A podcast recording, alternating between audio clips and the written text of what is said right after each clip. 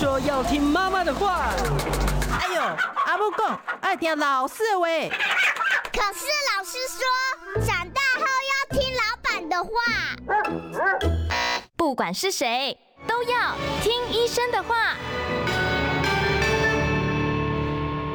嗨，大家好，欢迎收听今天的《听医生的话》，我是节目主持人李雅媛。我今天要跟大家讨论的是一个非常疼痛的疾病——灰爪。带状疱疹哦，为大家邀请到的呢是林口长庚医院皮肤部的主治医师吴吉尼吴医师到我们节目中来。吴医师好，你好，主持人好，各位听众朋友大家好，我是吴吉尼。是吴医师，我要先跟你谈一谈哦，就是大家都知道带状疱疹它跟水痘的病毒是同一种嘛，对，对不对？那是不是说，如果说他没有得过水痘，他一辈子都不会有带状疱疹的威胁呢？嗯，原则上是这样，没错，就是因为同一种病毒，所以如果你真的完全没有得过的话，那你应该就不会。发生带状疱疹这个事事情，但是有很多可能性哦。第一个就是说，到底有没有得过水痘很难，自己可能不知道哦，因为可能是很小的时候得过。要问妈妈你有没有得过？对，可能然后这第二个就是说，哎，如果有打过水痘疫苗的人，现在很多年轻人，其实他们出生一岁的时候打过水痘疫苗，那这个时候呢，他得到水，他还是有可能会得到水痘，可是呢，他的水痘的感染可能会非常轻微，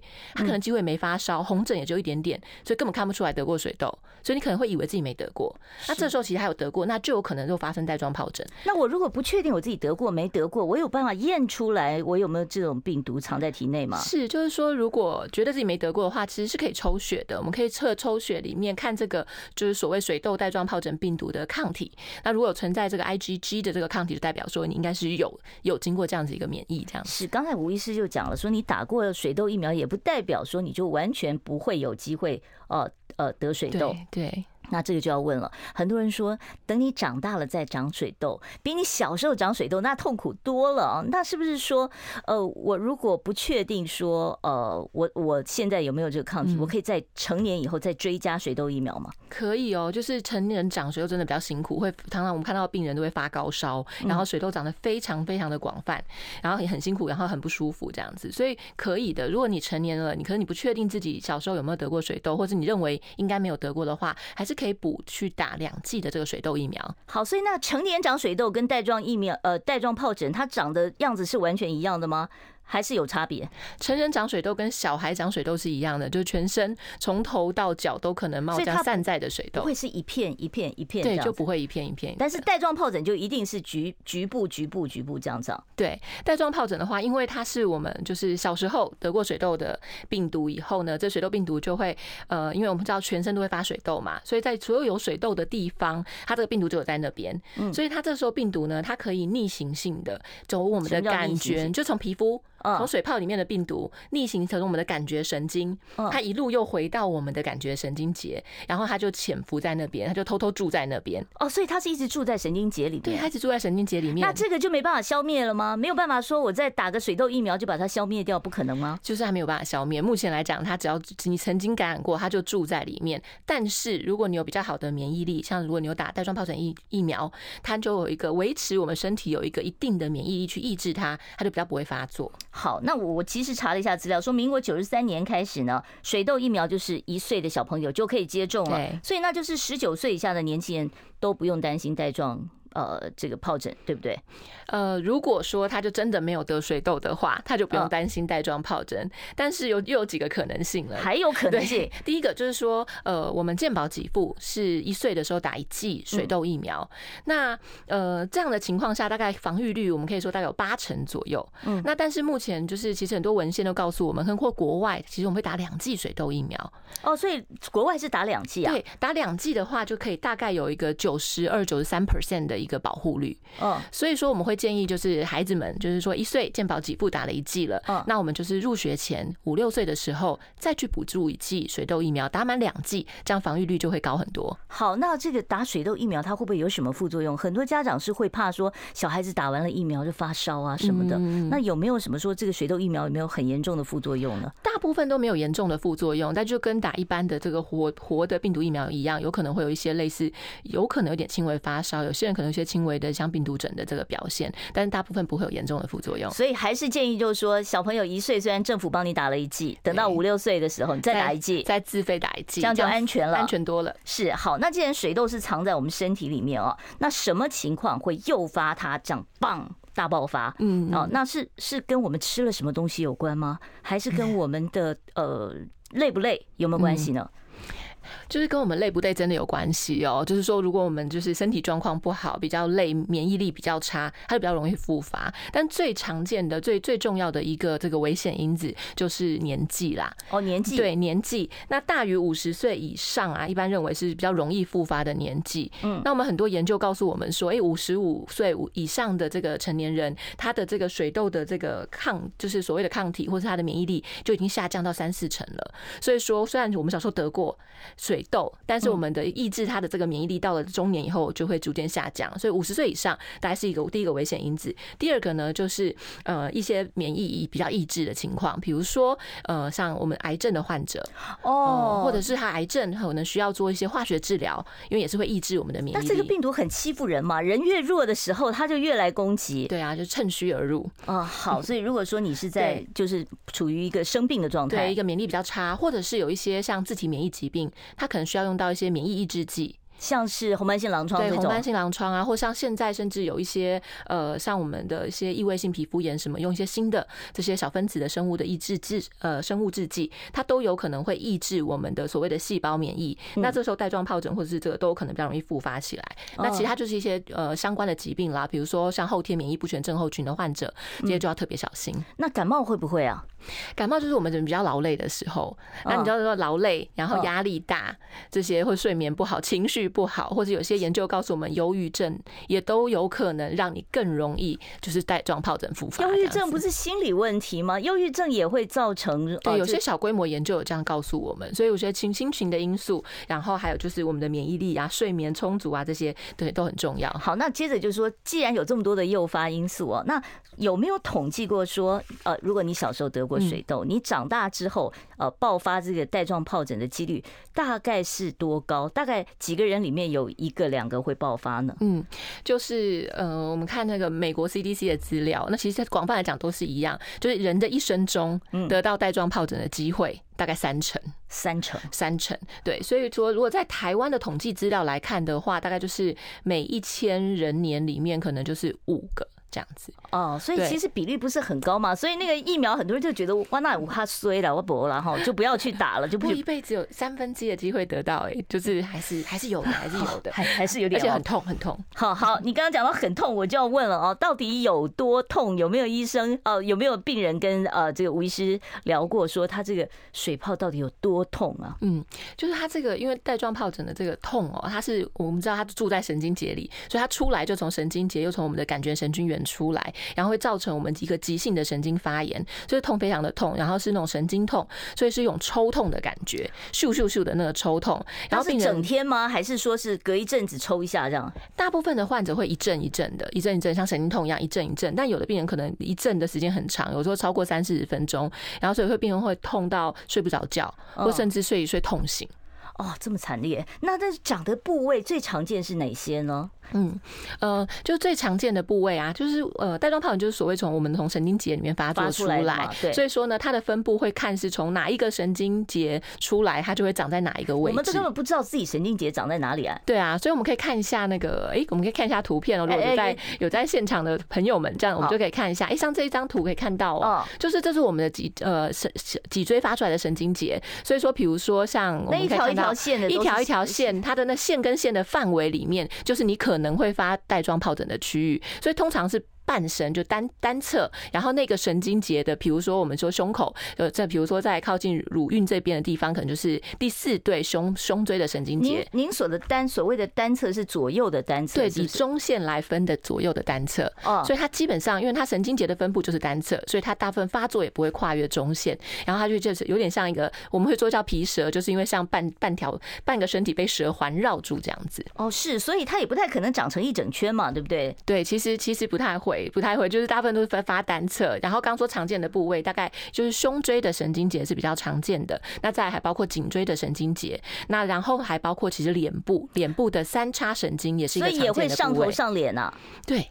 就是说他厉害的时候，对，我们可以也也可以看到这个图片哦。就是说我们脸部啊，最主要就是感觉神经的话，就是三个三叉神经。那三叉神经大概就是分眼睛、眼睛、额头这个区域到鼻头，然后另外中间就是中间这一块，呃，就是脸颊这一块，在颧骨脸颊这一块到我们的上唇，然后在第三个部位，大概就是耳朵前面一直到下巴这个地方。所以吴医师，您现在给我们看的这个图，就是一个颜色，就是如果说你是在这一块发作，它就是在这一块。对，就是说，比如说，如果是呃第五呃第三叉神经节的第一节，就是我们所谓的视神经支，那它可能就是它眼睛周围、额头、鼻头就都会有水泡。那眼睛，大家就要想了，说这个眼睛这么精细的一个地方哦，那他会不会说，因为长了这个带状疱疹，影响到他的视力，甚至于在鼻子会不会影响到呃嗅觉呢？嗯，是哦，就是说我们所谓眼睛这个视神经支发生带状疱疹，算是我们皮肤科的一个比较比较重要的一个疾病哦。为什么？就是因为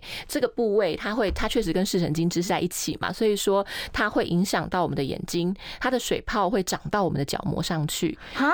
它长到眼睛里面去啊？长到眼睛不是只长在眼皮周遭啊？对，不是。除了皮肤，皮肤满满的水泡，我们一定会问病人有没有视力模糊，有没有眼睛痛。我们会看病人有没有眼睛红肿、刺痛的情形，就一定要请他去给眼科医师检查。因为一旦长到角膜上，没有及时的治疗，它就可能会造成一些永久性的这些疤痕。那这些疤痕就有可能会造成视力模糊，或者是甚至会失明的情况。眼睛里面也能长水泡？眼睛眼睛表面都可以长水泡，这就要眼眼科医生用放大的灯去看就看得到。哦，对，其实一般过去大家水痘如果呃长水泡就怕留疤嘛，那眼睛里留疤的话就不得了了。对啊，你就会第一个是如果好了，那它会有些异物感，或是可能模糊。那如果更严重的话，甚至会视力受损，而且它也可能呢直接去作用到我们的视网膜，造成一个急性的视网膜坏死。那这就是一个就是会失明的急症。哦，所以如果说你是真的是长到脸上的话，长到这一只。就是眼睛前面这一块，眼睛前面这一块的话，或者是有一个，就是我们会说一个危险的真相，就是鼻头。鼻头会怎么样？鼻头如果有冒这个带状疱疹的水泡的时候，就特别会容易影响到眼睛，所以一定要去看眼科。好，所以呢，待会儿我们再继续来讨论这个皮蛇啊，到底该怎么治疗哦？有什么特别要注意的地方？我们稍微休息一下，待会儿回到听医生的话节目现场。我关心国事、家事、天下事，但更关心健康事。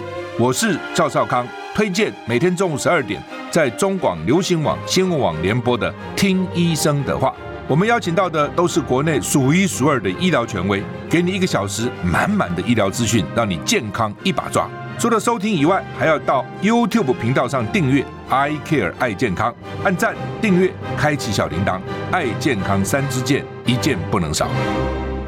好，欢迎听众朋友呢回到我们听医生的话节目现场，不要忘了订阅一下我们的呃这个 YouTube YT 频道啊，你只要打 I Care 爱健康或者是李雅媛爱健康，你都可以很快的啊免费的加入我们的这个呃群组里面啊，欢迎大家呢来呃订阅我们的节目，我们每天都会请专业的医师来针对不同的医疗保健主题，跟大家提供最呃新而且呢是最正确的一些知识。我们今天邀请到的呢是长庚医院皮肤部的这个主治医师吴吉妮吴医师啊。吴医师，我们今天谈到这个呃带状疱疹，我要先问一下带状疱疹啊，它在要发作之前，它是怎么样一个过程？是先开始一开始就起水泡吗？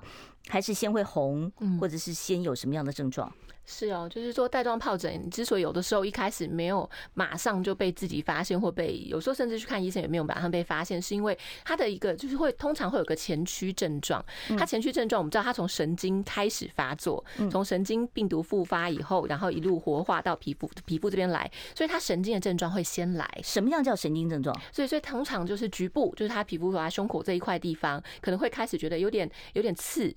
刺刺痛痛，然后有些人会觉得痒痒的，那有些人会觉得有点麻麻的，或有些人觉得哎，好像虫爬那种痒痒怪怪的感觉，所以这时候可能完全没有红疹，可是病人有就有这些神经的症状，那皮肤上也看不出来有什么，对，完全看不到。然后有一些人甚至在这个时候还会开始伴随一些，比如说发烧，然后全身很疲劳，然后甚至肌肉酸痛，就有点像感冒的，是像感冒感冒的症状这样子。哦，但是其实它不是感冒，而是这个灰状要带状疱疹要发作的前兆。所以说。说，就是如果有些患患者到门诊来，就有些患者很警觉哦，他这样他就会来皮肤科门诊。压得住吗？我觉得关键就是压得住。很多人说感冒还没开始大爆发之前，你赶快把它压住就没事了。那带状疱疹也是压得住的吗？对，就是带状疱疹，我一般会希望在他就是有有症状或者至少发红疹的三天之内，就七十二小时内，如果我们早期去投药的话，他这样子我们能够减轻他的这个发作的严重度，能够减少他整个发作的时间，也认为这样子去投予这个抗病毒的药物，可以减轻他后续这个带状疱疹后神经痛的情形或者严重度。所以他不可能完全不发出来，但是这个情况，如果你越早投药，他的后续的这个你你要忍受的痛苦就越低，然后时间会越短。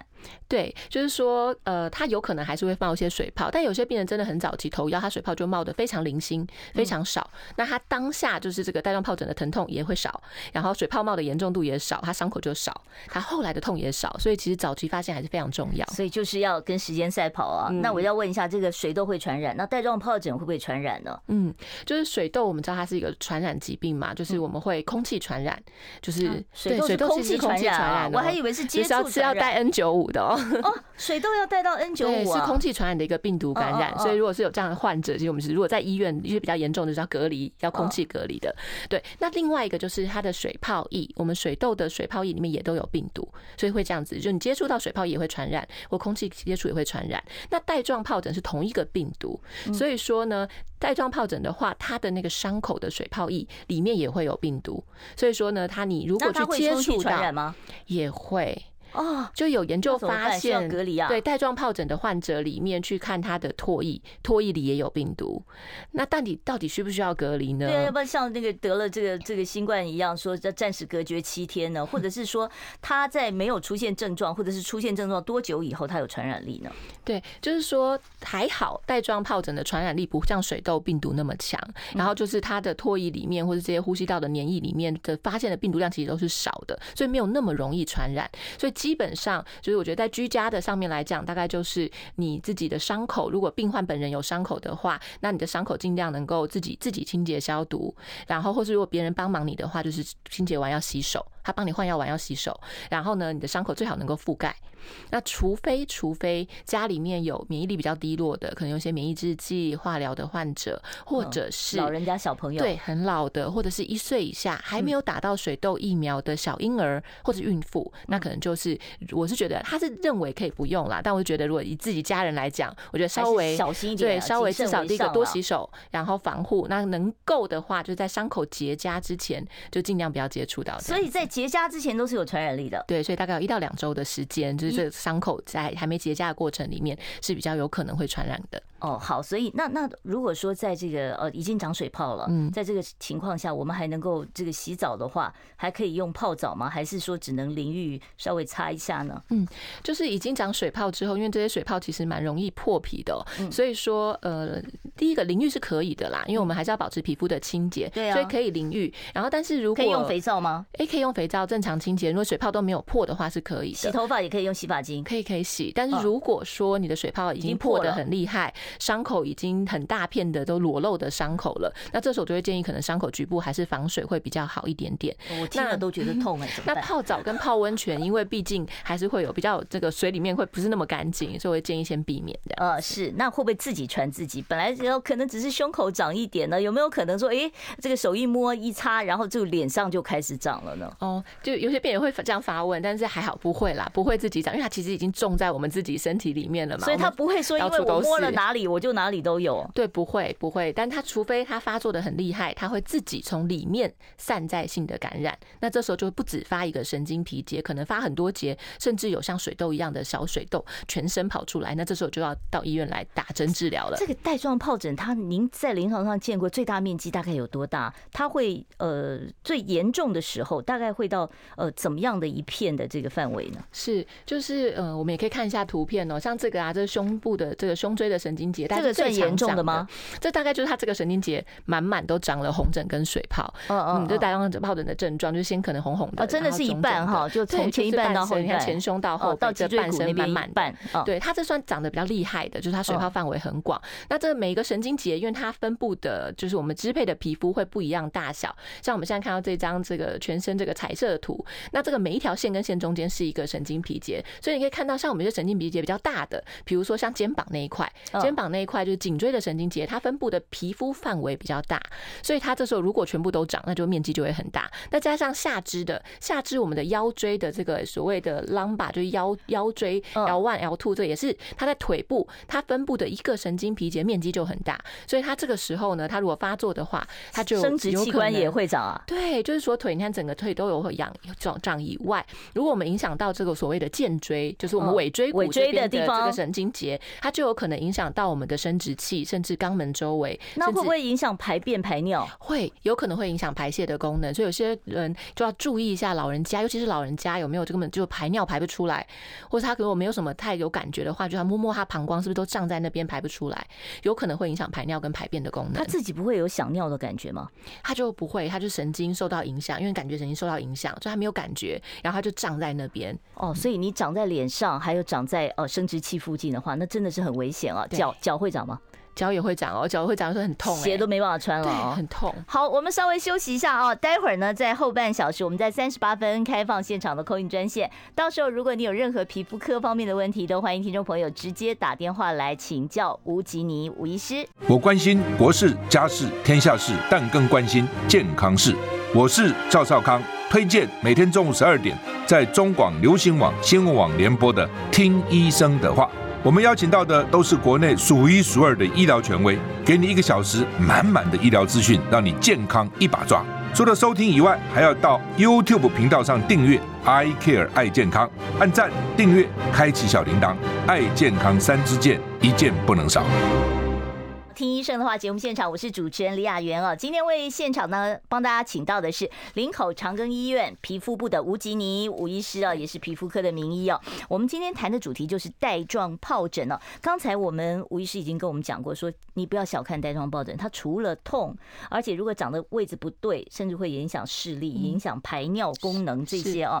那我接着就要问了，得了带状疱疹，我该到哪一科去求诊呢？是皮肤科 OK 吗？还是要到呃其他科再去？去呃求诊呢？是，就是说，如果第一线看到你看到水泡，或是有些一开始觉得疼痛有担心的情况，大家第一线可以考虑来看皮肤科。那再来的话，就是有一些，因为它同时也是会有些神经痛的症状，所以我们神经内科的医师也常常就帮助我们带状疱疹的患者。那其他刚刚讲到有可能会影响到眼睛，眼科，眼科。那另外呢，如果是长在中间中间这一节的，有可能会影响到听力，甚至产生一些眩晕的情况。所以这时候耳鼻喉科医生也可以给我们患者很多帮助。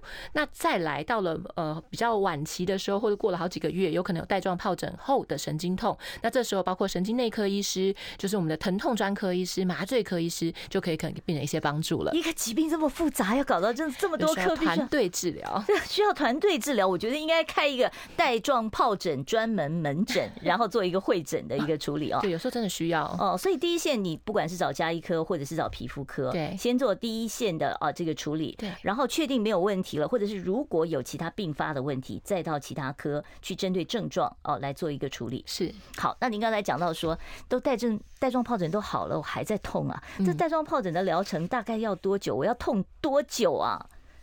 就是呃急性的疼痛啦，急性期的疼痛大概就是会随着我们水泡这些慢慢改善改善。那大概平均大概来讲，大概两到四个礼拜，所以有可能会辛苦一个月。一个月，对，那一个月后就看原本的严重度，然后有没有投药，这些可能会影响你之后带状疱疹后的神经痛。这个带状疱疹后的神经痛，一般我们是讲痛超过三个月以上的，所以有一些患者真的蛮辛苦的，他三个月通过超过三个月以上，一路痛到甚至半年、一年的都还是有。那这种怎么办？这可以处理吗？还是只能做症状，就是止痛药来疼痛治疗呢？对，一般来讲就是说会会会需要疼痛治疗，包括口服的一些呃止痛药，或是比较厉害的时候，可能就刚刚讲需要我们神经内科医师啊，就是疼痛科专家来给我们一些呃就是呃神经类的抑制的用药，包括一些抗癫痫的用药，或抑制神经痛的用药，或甚至我们的疼痛科麻醉科医师来做一个这个神经阻断，也都是有。带状疱疹会不会致命？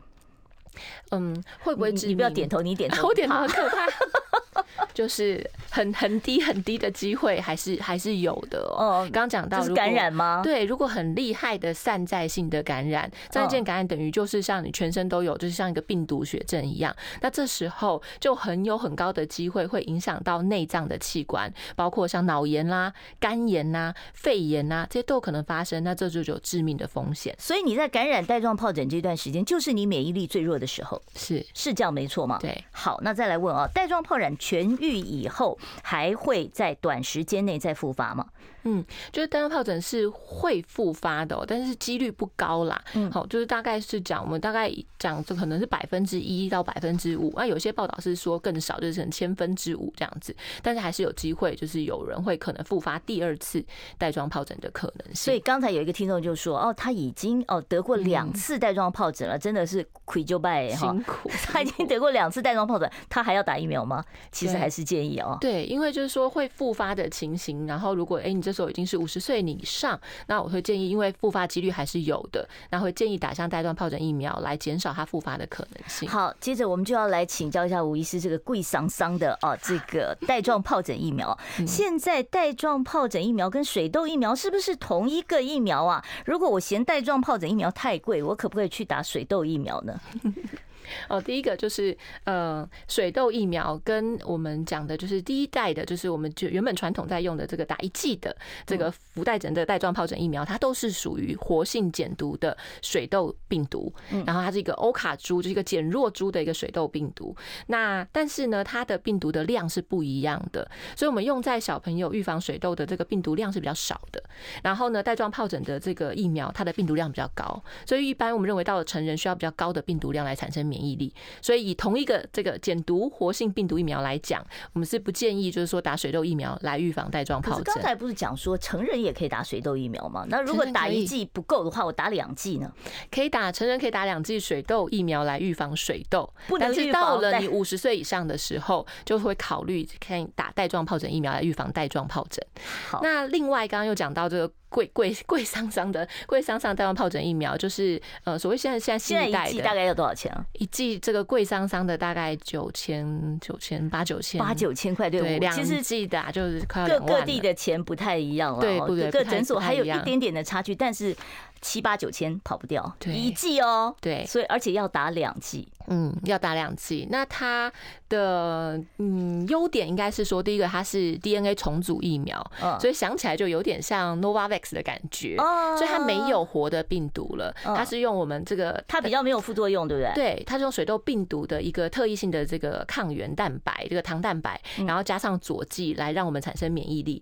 所以目前看起来，它的副作用这些大概也是有点类似感冒症状，局部注射地方会痛这样子。那但是它的防御率来讲的话，在五十岁以上，大概可以到九十六、九十七 percent 的防御率。那防多久？对，防多久很重要。那防多久的话，目前来讲，因为它算是一个比较新的，所以到目前为止，大概有七年的数据。七年的数据看起来，到有七年都还有大概呃。八十九九十 percent 的这个防御率哦，所以就是七八年内都还有八九十的这个防御率。对，那这两剂要隔多久呢？对，两剂的话一般是间隔两个月到六个月，所以就是说你隔两个月过后，你就会开始就可以打第二剂了，大概在半年把它打完这样。那听吴医师这样讲，好像第二种那种打两剂的现在是比较好的嘛，它的保护力更好一些嘛。那像那种打一剂的，它可以保多久？嗯嗯，就是打一剂的，因为之前没有没有得选择嘛，所以打一剂的话，目前看起来到了。五年过后，它的防御可能剩五十 percent，然后到了八年的时候，可能只剩两三成的保保护力。所以，我们大家就会跟病人讲，大概五年，然后但是新的这个打两剂的，大概至少可以七年以上这样子。那如果以前已经打过这个第一第第一种打一剂的，那现在还可以再追加补？第呃第二种的嘛，打两剂的呢？目前目前照这个访单上的建议，不管你有没有打过带状疱疹，就就是 r o s t a v a x 第一代的这种疫苗，那你这还是可以接种这个新一代的这个 Shingrix 的新课疹的这个两剂的带状疱疹疫苗，而且建议也是两剂。好，现在时间呢已经是十二点三十七分了。其实我这边还有好几个问题想要问一下吴医师，我待会儿呢找时间的这个空档啊，再来询问吴医师。我关心国事、家事、天下事，但更关心健康事。我是赵少康，推荐每天中午十二点在中广流行网、新闻网联播的《听医生的话》。我们邀请到的都是国内数一数二的医疗权威，给你一个小时满满的医疗资讯，让你健康一把抓。除了收听以外，还要到 YouTube 频道上订阅 I Care 爱健康，按赞、订阅、开启小铃铛，爱健康三支箭，一件不能少。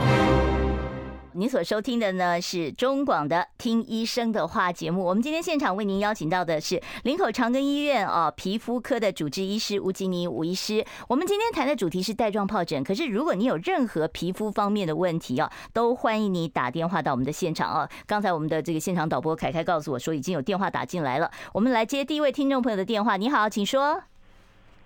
喂，吴，我要请问吴医师哈，是，我是在云林县的台西，我姓林，是林林女士，就是头皮哈，嗯，诶，一百零二年就开始会痒啊，可是那个头皮上面哈，好像在痒的那个地方哈，有那个白白的，是干的，我向它抓它会掉下来，像那个头皮屑，嗯，啊，我要请问哈。我这个是不是可以治疗啊？会不会变成皮肤病？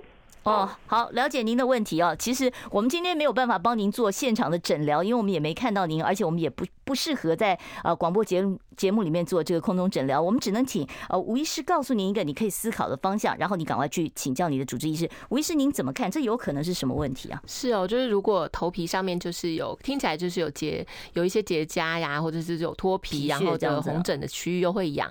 那最常见的情况是脂漏性皮肤炎。那脂漏性皮肤炎的话，可能在换季啊，或者是呃，我们有时候压力大睡不好就会比较发作，那这是可以治疗的，所以就今天可以就近啊，就是在加医科啊或皮肤科就先看诊，确定诶，如果是脂漏性皮肤炎的情形，那我们用一些就是抗菌的洗发精，配合一些就是消炎的药膏，其实就是会改善很多哦，这绝对可以治哦，所以你赶快去找皮肤科的专科医师哦。好，我们接下一位听众朋友电话，你好，呃，我们再接下一位听众朋友，你好，请说，喂。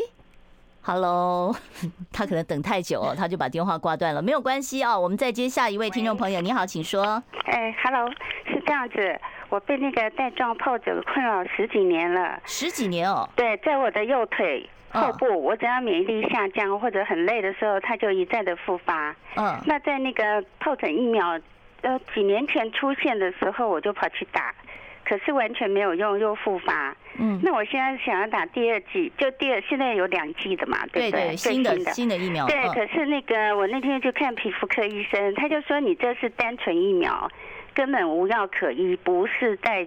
带状疱疹，我非常的困扰，请医师回答一下可以吗？好，吴医师怎么看？就是是哦，就是因为我刚刚有听到，就是这个听众朋友描述他的症状哦。刚刚这样讲到带状疱疹复发后，两次已经算多，三次超级少。所以说照这样子，如果常常每年都复发，最可能是单纯就是单纯疱疹病毒的感染，那就是像纯疱疹的那种吗？对，纯疱疹这一种，或者是就是生殖器疱疹的病毒感染造成的。那目前就是很遗憾哦，就是。单纯怕没有确实是没有一个疫苗可以预防，但如果比如说听众朋友有这种一直在复发，有些人每个月、每几个月就复发，那可能就要考虑就是呃一个长期服用口服的抗病毒药来作为一个抑制，有时候要吃一年的时间。哦，就是长期呃吃口服药，这这些口服药会不会伤肝肾呢？哎，对，这是肾脏代谢的，所以说肾功能要 OK，不然我们就要调节剂量这样。好，所以就是你必须在医生的这个追踪的情况之下用口服药哦来抑制，但是它不是。带状疱疹的这个病毒，比较像是单纯疱疹病毒。好，我们接下一位听众朋友的电话，我们现场专线二五零九九九三三。你好，请说。嗯，哎，主持人好，那个吴医师好，是，我想请教一下，像我现在在治疗那个胃溃疡，跟那个吃那个预防中风的那个搏击那个药啊，嗯，那就是。哎，因为我最近可能是吃药的关系，这个鼻塞很严重。那像这样子的条件之下，可以去打那个带状疱疹疫苗吗？好，了解了哦。嗯，就是呃，目前认为这个带状疱疹疫苗，像这个两剂的这种重组疫苗，基本上它没有活性的病毒在里面，所以免疫比较低落啊，或是呃有在做一些呃这些其他的药物治疗，目前都认为是安全的。那以听众朋友描述的情况，就是胃的治疗啦，或者是说这个鼻塞啊或什么这些的治疗，应该是不影响的，还是可以接种。是好，呃，我们再接下一位听众朋友电话。你好，请说。哎，你好，是我我是十十四五年前得到带状疱疹，那时候医生健保没有给付那个一百块的药，他就就说就说我可以可以慢慢会，好像那时候很严重，左胸一大片肿起，现在我过了十几年，年年几乎这四五月都很严重，在痛。那这个药以前也看过，神经科要吃癫痫药，也吃 B 十啊，那不吃就那个天天吃那个药也不行，所以我要怎么办？嗯，好，就是说他这个在带状疱疹之后的神经痛持续了十几年呢、啊，这有有临床上会这样子吗？临床上持持续很久是还是有可能，但是没有那么多啦，确实确实有可能，比较罕见一点。对，所以呃，如果有这样子这么久的情况，可能我觉得就是呃建议咨询一下，就是有些医院会有疼痛科，通常是麻醉科医生或者神经内科医生，看有没有一些其他更适合的方式。那有些比较少用的一些方式，包括像一些呃直接做神经阻断或是一些。手术的神经阻断，也许会对患者有帮助，就建议可以咨询一下疼痛科。好，所以你可能呃不是到皮肤科去看了哦，你到疼痛科可能会给你比较具体的一个帮忙。好，我们下一位听众朋友，你好，请说。呃，医生你好哈，请问这个这个皮蛇跟跟那个遗传有没有关系？哦，跟遗传有关系吗？呃，目前没有相关的资讯啊，就是没有相关的研究说跟遗传有关。因为就是其实水痘病毒的感染率很高，在比较就是二十岁以上的族群，可能九十九十五 percent 都有得过水痘，所以他就可能会带状疱疹。所以目前还没有认为这跟基因有关系啦，就遗传的关系。好，所以跟遗传没有关系哦。所以如果说家里面的长辈得过，你也不用担心啊，这个不会遗传啊。这个主要是看你自己体内有没有这个病毒。好，我们看下一位听众朋友，你好，请说。哎，你好，是我吗？是的。啊，我请问你啊，我那个带状疱疹已经得了五年了啊。哎，那请问你会不会好？哦，你所谓的五年还在痛是吧？哎，还在痛。人家说那个医生说哦，这是，呃，不会好的癌症。不会死的癌症，是不是？好，这个听起来有点严重。对，就是有些有一些带状疱疹后神经痛的患者，真的是辛苦蛮久的。嗯，所以我觉得如果真的有这么久，然后就是可以建议就是咨询一下神经内科医生、疼痛科医生，看有没有一些其他更适合的一些呃止痛的方式，这样子。嗯，是，但不会因为说他在痛，他就不会再复发，对不对？还是会有复发的可能。对，因为那个所谓带状疱疹后的神经痛，其实是有点像神经发炎过受伤，受伤的这些。神经它可能都是一些坏死，或是有一些变化了，所以它那个疼痛会持续。所以像这种情况之下，它还是可以打疫苗，对不对？好，对，如果是这样子，还是可以打疫苗来避免它复发。好，我们现场呢持续开放专线哦，二五零九九九三三。好，刚才呢我其实要跟呃这个吴医师讨论到啊，就是说到底有没有哪一个这个族群，您会建议说他真的是应该要考虑打带状疱疹的疫苗？有没有说他可能特别有风险的？对，就目前的建议，大家就是五十岁以上的成年人啦，嗯、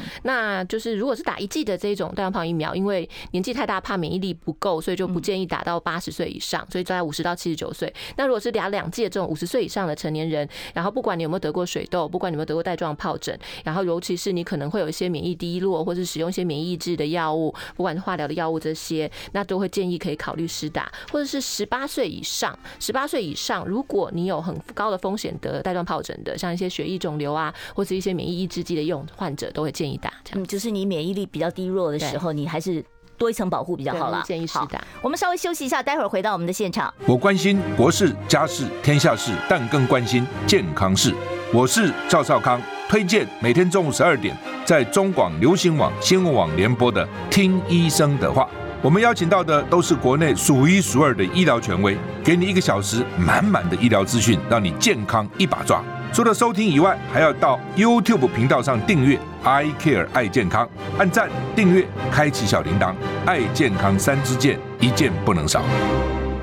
好，欢迎大家呢回到我们听医生的话节目现场。我们今天现场为大家邀请到的是长庚医院皮肤部的吴吉妮吴医师哦，也是皮肤科的名医。刚才呢，我们谈到了呃这个带状疱疹的一些治疗方式。接下来我们继续来接听听众朋友的电话，二五零九九九三三。你好，请说。你好，请问一下，因为我小时候没长过水痘，嗯，然后大概长到三十几岁的时候长过那个皮那个带状疱疹，可是是轻微，不会很严重，嗯，那请问一下，这样子的话以后还会再长，还是我要去打疫苗了？因为现在五十岁。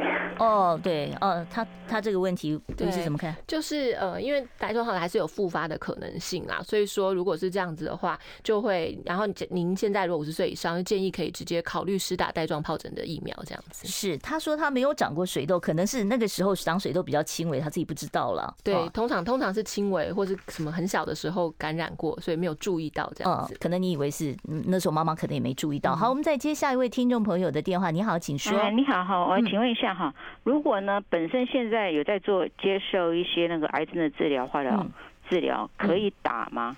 哦，打疫苗是不是？嗯，好，嗯，都都是在建议就先咨询过你的癌症治疗医师、肿瘤科医生啦，或者是胸腔科医生这些医师。那目前认为是它没有什么会造成免疫的一些影响，跟跟其他药物的一些交互的作用，所以目前大家基基本上认为是可行的，应该是可以施打的。然后就是建议咨询一下您的肿瘤治疗医师。对，你可以问一下你的肿瘤医师哦。但是刚才其实吴医师也分析过，其实反而是因为你在接受肿瘤治疗，你的免疫力哦会比较弱一点，你反而比较应该要打。对。比较容易会发带状疱疹。好，我们接下一位听众朋友的电话。你好，请说。